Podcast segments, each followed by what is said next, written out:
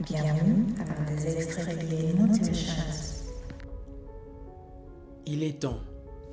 Temps pour toi de tuer les bruits extérieurs. Temps pour toi de regarder la réalité en face.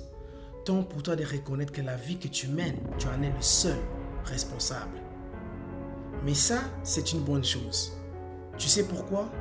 Parce que si tu es le responsable de la situation actuelle, alors tu as aussi le pouvoir de la changer.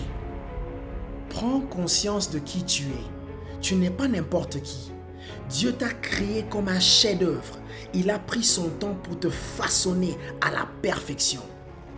Il est temps de te battre. Bats-toi pour ton avenir, bats-toi pour ta famille, bats-toi pour tes proches, bats-toi pour relever le défi que les autres te croyaient incapable. Bats-toi pour toi-même. Pose-toi la question, et si je pouvais y arriver Et si je pouvais les surprendre tous, y compris moi-même Que deviendrais-je dans le processus? Voilà pourquoi Jim Rohn a dit ne te pose pas la question que gagnes-tu en faisant un travail. Pose-toi plutôt la question que suis-je en train de devenir en faisant un travail. Sais-tu que tu peux faire une chose incroyable? Alors vas-y. Peu importe le temps, peu importe la saison, peu importe les ressources, peu importe les ondits, tu es extraordinaire. Mais comprends une chose, la raison pour laquelle il faut te battre, c'est parce que la vie est un combat. La vie ne t'offrira rien du tout si tu t'impliques pas. Pas de peine, pas de produit, pas de sacrifice, pas de succès, pas de courage, pas de croissance.